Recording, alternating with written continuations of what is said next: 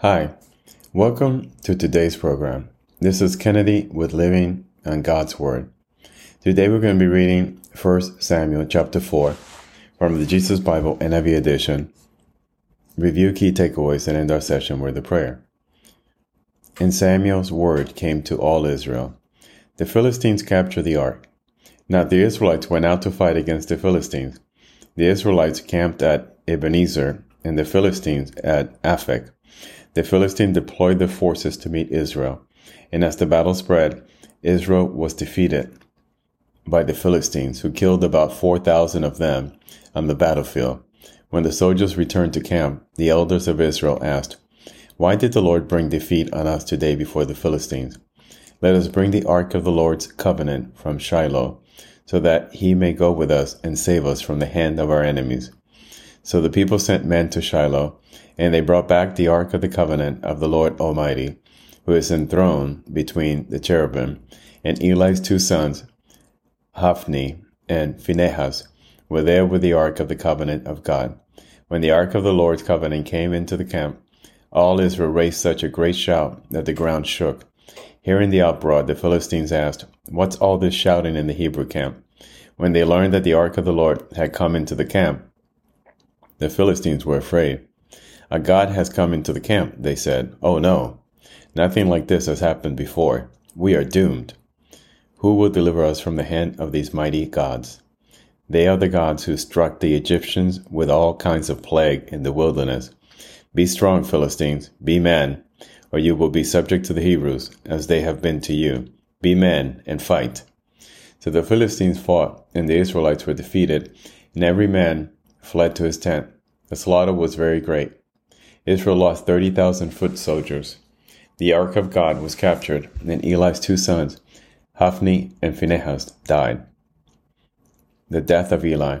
That same day, a Benjamite ran from the battle line and went to Shiloh with his clothes torn and dust on his head. When he arrived, there was Eli sitting on his chair by the side of the road, watching because his heart feared for the ark of God. When the men entered the town and told what had happened, the whole town sent up a cry. Eli heard the outcry and asked, What is the meaning of this uproar? The men hurried over to Eli, who was ninety eight years old, and whose eyes had failed so that he could not see. He told Eli, I have just come from the battle line. I fled from it this very day. Eli asked, What happened, my son? The men who brought the news replied, Israel fled before the Philistines and the army has suffered heavy losses. Also, your two sons, Hophni and Phinehas, are dead, and the ark of God has been captured.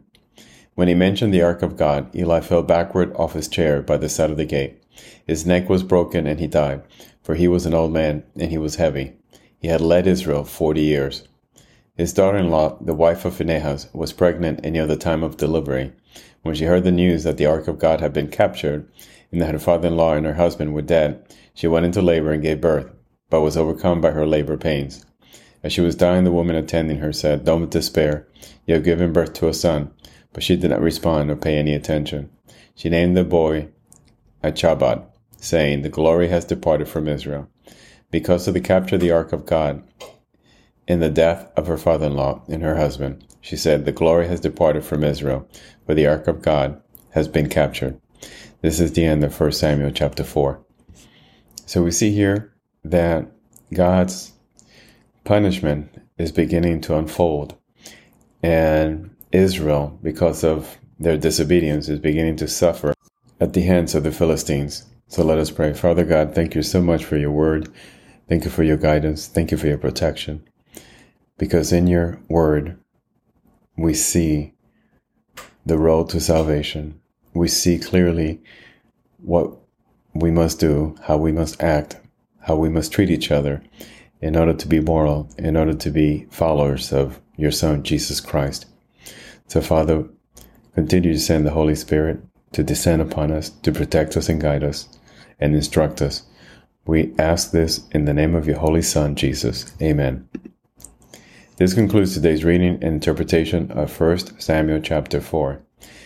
We hope that you will join us again tomorrow. God bless you. This is Kennedy, your brother in Christ, always.